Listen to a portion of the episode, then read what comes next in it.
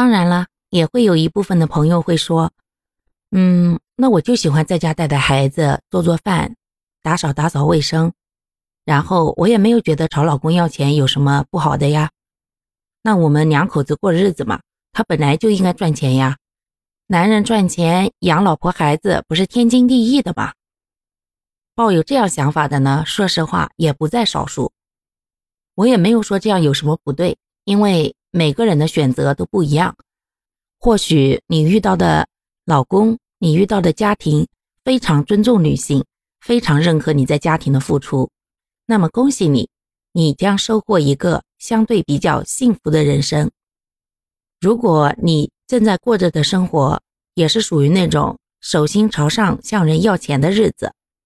但是呢，又因为种种条件所限，暂时只能当全职主妇，完全无法去创造别的收入，也不用着急，也不用灰心，